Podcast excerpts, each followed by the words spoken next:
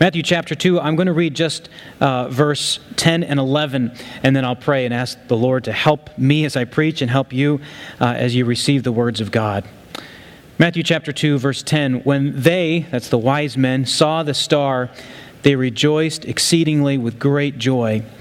And going into the house, they saw the child with Mary his mother, and they fell down and worshipped him. Then, opening their treasures, they offered him gifts gold frankincense, and myrrh. Let's pray together. Our Father, we need your help. Our hearts can be so uh, inattentive, distracted by other things. Lord, we know that there is pain and sorrow even in this Christmas season, in this very room. There are griefs and fears. There is physical pain and weakness. People have brought anxieties even about Christmas Day and the family that has gathered around them. Father, we come to you as the one who can defeat our fears, who can dismiss our anxieties, who can heal us of our sickness and raise us up out of our grief. We have no hope apart from you. And that's why we want to be so attentive to your word, because your word is living and powerful sharper than any earthly sword. It could pierce right into our hearts and discern our thoughts and motives and understand why we do what we do. And I pray that we as a people would respond to you with joy and worship. And I pray this in Jesus' name. Amen. One of the most popular Christmas songs um, is the song Joy to the World. And it's, it's sung by nearly any popular music group, uh, and you'll hear, you've heard it a lot this season, the song Joy to the World.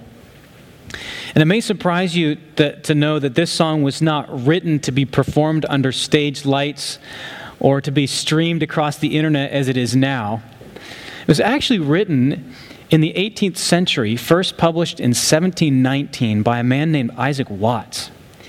And the reason why he wrote it was part of a larger project to make the Psalms, this book of the Bible, more singable for congregations and churches. He, wrote this song, what we sing in the most, one of the most popular Christmas songs, Joy to the World, as a way that church congregations like our own can actually sing psalms. So it's kind of surprising that, given his purposes and given how old this song is, that it would now become one of the most popular Christmas songs uh, that continues to be performed today. And the psalm that he was uh, seeking to set into a poetic form was Psalm 98. And I'll read some verses from that psalm. You don't need to turn there. Just listen and see if you can, if you can catch some phrases from the song Joy to the World and how they're reflected in Psalm 98. Here are some verses from the psalm that Isaac Watts wrote uh, this song for. Make a joyful noise to the Lord, all the earth. Break forth into joyous song and sing praises. Sing praises to the Lord with the lyre and the sound of melody, with trumpets and the sound of the horn. Make a joyful noise before the King, the Lord, for he comes to judge the earth. You see what he's doing there? Joy to the world, the Lord is come. Let earth receive her king. Let every heart prepare him room, and heaven and nature sing. So he's taken this psalm and he's putting into poetic form, and it's become an incredibly popular Christmas song. But if you think about what people are singing when they sing that psalm, it, it even gets stranger. Okay? Here's what's strange about that. It's because what, what the song is saying, joy to the world. What's the next phrase? The Lord is come. But what the, the context of the psalm is that the Lord is coming as a judge. It seems weird that people are singing a song that has become popular in 21st century America, that there is joy because somebody's coming to judge everybody.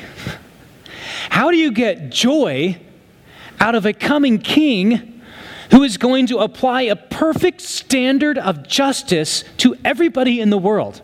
I mean, how does that make people happy?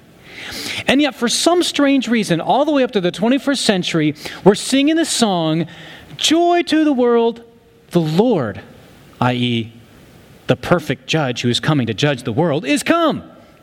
Now, here's a question I want to put to you, and this is the question I'm gonna, we're going to consider throughout the course of the sermon: is how do you get joy from the coming of a Lord.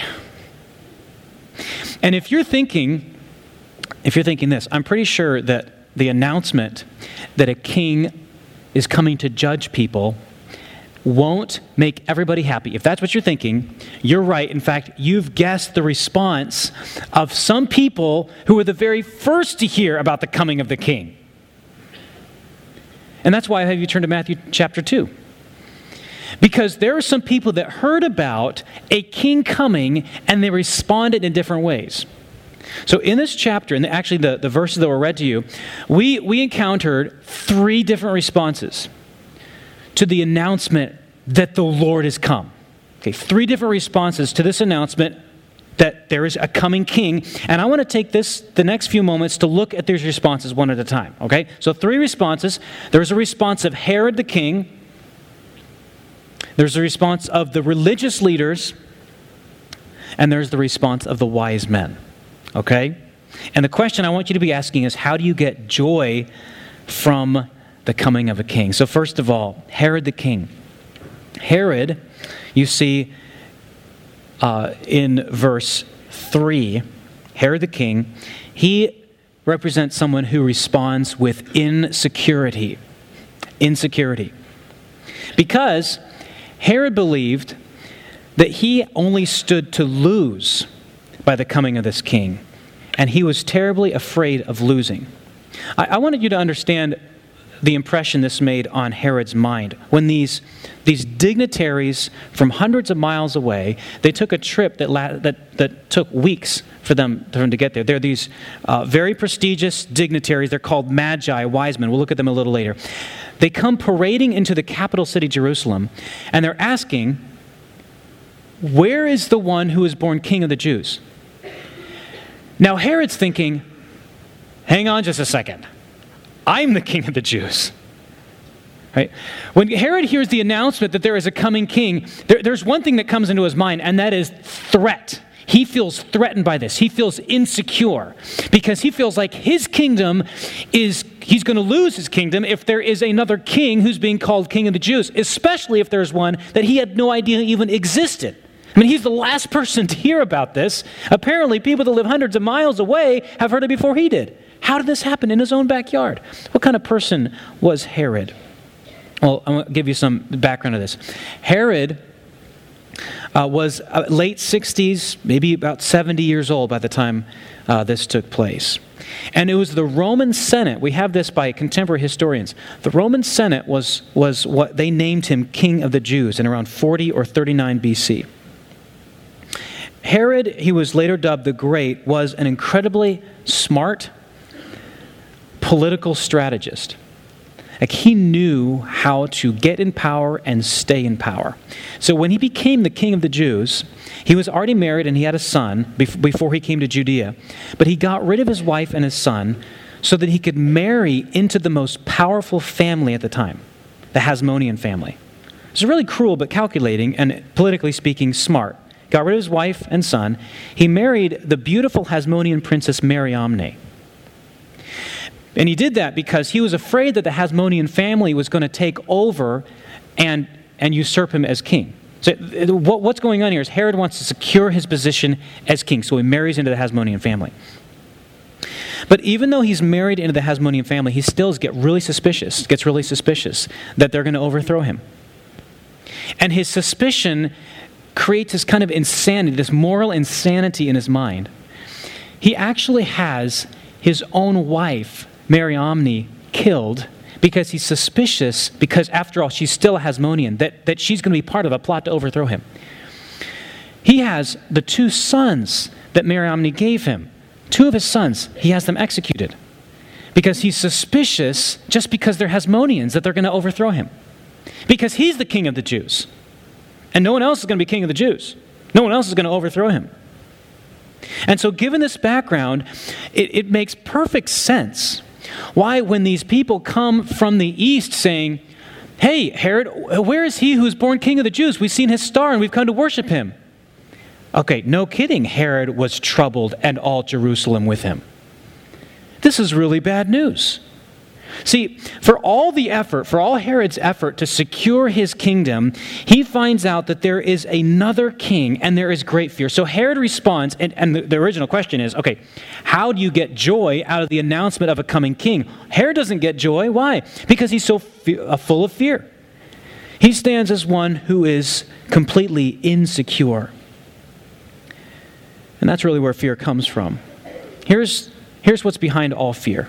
Here's what's behind the fear that you experience it's believing that there's something you have that you need and might lose. That's where fear comes from. Or it's believing that there's something that you want and need but might never have. Fear comes from believing that there's something that you have and you might lose. Or something that you never have that you might that you ha- that you might never get and you, that you need. So, what Herod had was a kingdom, and he was afraid that he would lose it. He felt like that's what he needed. And he was doing everything he could to keep it. And so he responded to this announcement of the coming king with insecurity. So, when the wise men come asking, Where is he who was born king of the Jews? Herod responds by deceitfully inquiring where he was to be born, how long ago the star appeared, so he could guess about how old this newborn king would be, so that he could destroy him. Herod's insecurity, his dread, his fear, mutated, it changed into cruelty because he wanted to destroy the threat. Now, here's how this applies to us. My friends, you can respond to the announcement of the coming king with either fear or faith. You see, what Herod lacked here was, was faith. If only Herod knew, if only Herod knew something about his own kingdom, and that is, he couldn't keep his kingdom anyway. What he was so desperate to cling to was something that was slipping right through his fingers. Why? Because just a little later on in the same chapter, we have recorded that Herod died. It wasn't very long after the announcement of this coming king that Herod passed away and lost everything he had spent his entire adult life achieving and gaining and clinging to and strategizing to get. It was all gone. He couldn't keep it anyway. See, the irony of human nature, and, and maybe this is true of you, is that people spend their entire lives clinging to things they will certainly lose, and so end up losing the thing they need the most. Jesus himself said, For what will it profit a man if he gain the whole world but lose his own soul? If only Herod had understood this, what Jesus was to teach later on about the kingdom of God. Jesus said this Fear not, little flock for your Father has been pleased to give you the kingdom. Eh, the irony that Herod was so concerned to keep his little kingdom. And yet, Jesus, the true king, was coming as one to say, Don't be afraid. The Father is pleased to give you the kingdom, a kingdom that's never going to perish a kingdom that's not, that doesn't result in fear and dread and insecurity. If only Herod had believed this, and yet because he did not, he responded with fear and insecurity. If only Herod had believed something about the true king. If only he had believed about what kind of king Jesus was. Hear the announcement that there was a king born. If only he knew that Jesus was a king who reigned not just by power like Herod did, but by power and love. You see, Herod's method, his technique, his strategy was only power. Power was what would rule it all. Jesus would rule by power and love. You see, Herod was a king who used the death of other people to prove how strong he was. Jesus did something far more powerful. He used his own death to prove to others how loving he was. You see how infinitely more powerful Jesus is than Herod? Herod thought he can control other people by putting them to death. Jesus allowed himself to be put to death for other people. And yet, Herod did not understand that, did not believe that. If only Herod had known something about his own kingdom that he could never keep it. If only he had known and believed something about the king, that is Jesus, that he was a king who ruled by power and love. And if only Herod had believed what Jesus had come to do. Jesus had come to save people just like Herod, so that they would not need to be dominated by their fears like Herod was. Jesus said it best when he said, I came that they might have life and have it abundantly. So, different responses to Jesus, to the coming, the announcement of the coming king. Herod stands for someone who responded with fear and not with joy. But we have another group of people here, and that is the religious leaders. And we see this in verse 3. When Herod the king heard this, he was troubled, and all Jerusalem with him. And he assembled all, here they are, all the chief priests and scribes of the people and inquired of them where the Christ was to be born. Now, the religious leaders here don't get a whole lot of role in the story. Most of what they are here for is to be uh, quoting this passage from Micah chapter 5 and verse 2 that helps Herod understand where the king was to be born. But surprisingly, the thing about their response to the announcement of the king is that they seem very indifferent. You would think that of all people, it would be this group that would be most excited about the announcement of a coming king. After all, they were the ones who knew Scripture better than anybody else. I mean, it was their job to study the Old Testament, the, the, Hebrew Scriptures. That was their job. They knew it so well that as soon as Herod asked them a question, they knew it right off the top of their heads. It's written. And they quote this passage to him. Of all people, they should have been the ones that were eager to hear the news that this promised anointed one, this prophet, priest, and king, was, was coming and he was here, but it seems as if they're, they're entirely indifferent. Oh, yeah, there's this prophecy, and it says that, uh, And you, O Bethlehem, in the land of Judah, are by no means least among the rulers of Judah, for from you shall come a ruler who will shepherd my people Israel. Can I go back to my office now? Yes, you may. That was their response. Indifferent. It's sobering to think that the indifference of the religious leaders would eventually morph into hostility only 30 years later. Because this is the same group. Now, some of the men would have passed away over the next three decades, but this is the same group of people who most vehemently opposed Jesus Christ.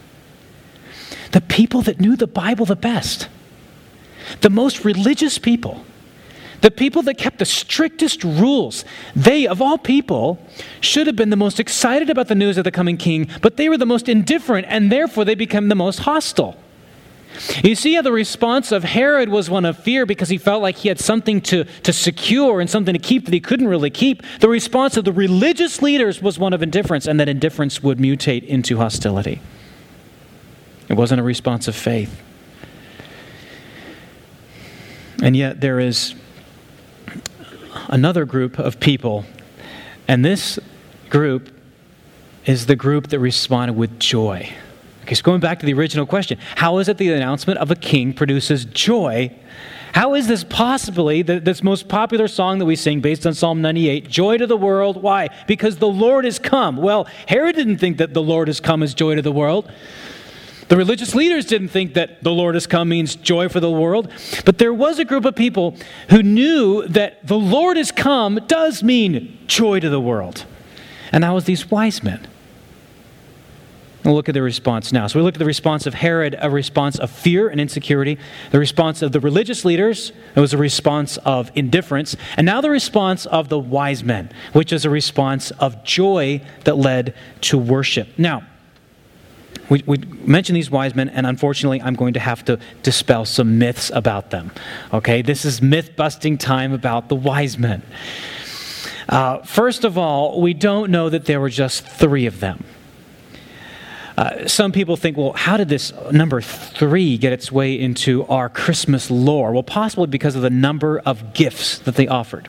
But there's nothing that says that there was a one to one correspondence between gift and wise men gold, frankincense, and myrrh. Okay, three wise men. Well, there could have been three, but we, are not told that at all. Uh, second, the Bible does not identify them as kings. We sing, We Three Kings of Orient are, but the Bible doesn't say that they were kings. It says that the, the technical word for them is magi, uh, which we actually get the English word magic from. Uh, and, and they were men who, who specialized in astrology, astronomy. They were the scholars, they were the, they were the scientists of, of their age, but they, they weren't kings. Now, they most likely were counselors to kings. In fact, there are some passages in the Old Testament that refer to the fact that kings will stream to, uh, to God. And maybe that's where uh, this idea has gotten from, has come from. And a third uh, thing to note about the wise men is that they were not present at the birth of Christ. So this happened as, as much as two years after the birth of Jesus. You notice that Jesus was born in a stable, but by this time, uh, you, you see that they were born actually in, in a house. In verse 11, says, going into the house. So uh, at some point after Jesus' initial uh, birth, they've uh, upgraded a little bit from a stable into a house. And uh, so, but this was not the case when Jesus was born. So they, these wise men were not present at the very time of, of Christ's uh, birth. Now, there's a fourth myth, it's not a very common myth, and that is that the wise men were women because no men would have stopped to ask for directions. But that myth can't be really confirmed either. We do know that they were this class of, of wise sages, of prestigious scholars who had come from a, a long distance.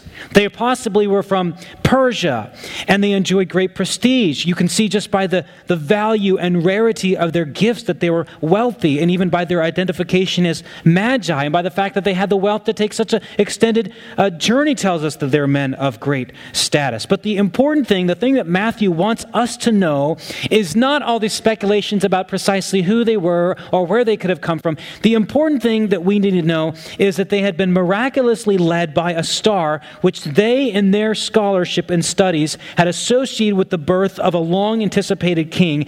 And what Matthew wants to know is that these men, in contrast to Herod, who responded with fear and insecurity, and in contrast with the religious leaders who responded with indifference that mutated into hostility, these men responded with joy that led to worship. That's the important thing about the wise men. Is that in contrast to the responses that they could have had, their response was one of joy to the world, the Lord has come. Now, I need to ask another question or have us consider another question is how in the world did they respond with joy at the sight of this newborn king? Because if you put yourself in their place and just look at the scene as Matthew describes it in this passage, it's not automatically apparent why they found joy in this. After all, they were looking for a king. And the most natural place that they looked for that king was in the capital city of the domain, which was Jerusalem. But after weeks of travel, they come into Jerusalem and nobody seems to know what they're talking about. And then, after going further, when they, when they finally see this so called king, what do they find? But a toddler, maybe, with his mother, who at that time was probably still a teenager, in a house, not a palace, not surrounded by guards and nurses and staff? How in the world was not this not a cause for disappointment for them? I mean, if you just look at the, the scene as Matthew describes it, how did they find joy in this and not disappointment? Here it is. It's because the wise men had faith. You see, the, the reason why Herod didn't find joy because he didn't have faith in who Jesus was and who this coming king was. The reason why the religious leaders didn't have joy is because they didn't have faith in who this coming king was. But the wise men, in contrast, they believed. They believed that this was the promised king. Even though what they saw with their eyes didn't confirm that. How much did they know? We're not told how much they knew about the Old Testament. It is possible that they were familiar with this prophecy, this ancient prophecy we read in Numbers 24 17. I'll read it to you. It says this I see him, but not now. I behold him, but not near. A star shall come out of Jacob, and a scepter shall rise out of Israel. It shall crush the forehead of Moab and break down all the sons of Sheth. It could be that they were familiar with this ancient prophecy. It could have been that they knew about Daniel, who was a, a, a Jewish captive that was brought to Babylonia and who actually was considered to be, like these wise men, a magi, who also saw a prophecy, a vision of a coming king called the Son of Man who would rule. We don't know how much they knew, but we do know that because of their faith that this was the coming king, they found joy in him. They rejoiced exceedingly. Look at verse 10. When they saw the star, they rejoiced exceedingly with great joy. And going into the house, they saw the child with Mary, his mother. And they didn't say, Whoa, we must have made a big mistake here. They didn't say, wow, let's turn around and go back to Persia with our gold, frankincense, and myrrh. No, they saw a child and they saw his mother and they saw them in a humble house. And it's still, they fell down and they worshiped him and they offered him their gifts. Why? Because they believed that's who God had sent to be the Savior of the world. It was their faith that fueled their joy, that motivated their worship, because they believed that this was the King. You see, there's no joy apart from faith. It is faith in Jesus that enables our joy and fuels our joy. The reason why Jesus brings joy is because of what he came to do. The reason why we can sing joy to the world, the Lord has come, is because this king came not just to crush his enemies, but to be crushed for his enemies. This, came, this king came not just to rule with power and force, but to conquer his subjects through his self sacrificing love. That's what Jesus came to do. And those who have faith in this Jesus, this Jesus who rules by love, this Jesus who exercises power by self sacrifice, people who believe in this Jesus, they find joy. True joy. Joy that motivates worship joy that motivates giving, joy that motivates a journey like the wise men took. It's because it came from their faith. This is the message that we know so well that God so loved the world that he gave his only Son, that whoever believes in him should not perish but have eternal life. And so it's faith in Jesus, the King, that enables our joy. So, how, how does the message, again, going back to the question that I asked at the beginning, joy to the world, the Lord has come, how does that bring joy? You got to know this Lord. You got to know what kind of king he is. And it could be that this announcement that a king has come immediately strikes fear into your heart. But, my friends, if you know what kind of king this is. He's a king who loves you so much that he died for you. So, faith in this king fuels not only our joy from the very beginning, but it, it continues to fuel our joy for the way we live our lives. Those of you who get the All Things Trinity email, it's a, it's a mailing we send out every Friday uh, to, the, to church members and, and, and attenders. I almost always, I, I write a note in that email, I almost always sign it off for your joy in Christ. And, and when I sign off that way, I'm, I'm borrowing from the language of the Apostle Paul in 2 Corinthians chapter 1 when he says this Not that we lord it over your faith, but we work with you for your joy, for you to stand firm in your faith. Did you see the connection between joy and faith? Paul, as a minister of the gospel, is writing to people and he's saying, I am working for your joy, and here's how that, that's going to happen as you stand firm in your faith. as you grow in your faith in who Jesus is and what he's done for you, your joy is going to be magnified proportionally. I'm working with you for your joy that you may stand firm in your faith. That you may understand the riches of who Jesus is and what he's done for you. That you'd be, as we looked at uh, recently in Colossians, that you'd be rooted and grounded and established in the faith, abounding in thanksgiving. So, let me, in closing, briefly suggest to you who do have faith in Christ how Jesus brings joy I'm just going to give you four ways that Jesus, that faith, remember we're asking the question, how is it that the coming of the King brings joy? It's because of faith in who Jesus is. All right, let, let, what is how does this look practically? Just four ways here. You can jot them down if you want to. There's, there's no need, maybe even just one that, that particularly strikes uh, your, your uh, interest and attention. But how does Jesus bring joy? One way is that he motivates you to turn away from the only cause of sorrow, which is sin. Like there's, there's one thing in life that's going to cause you sorrow, just, just one. And that is sin. And the wages of sin is death. And yet, what Jesus does, as we remember what he's done for us on the cross, here's how bad sin is. It's so bad that Jesus had to die for it. When I think about that, it makes me want to turn away from my sin. And in turning away from my sin, I turn away from sorrow too and toward joy. So here's how faith in Jesus motivates joy it reminds you to turn and motivates you to turn away from sin, which is the only cause of sorrow. Here's another way. Faith in Jesus brings you joy. He provides the exhilarating experience of forgiveness.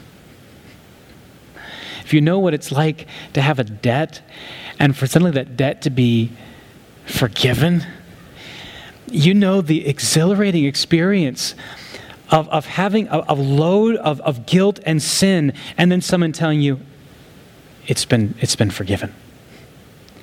Jesus does that for you.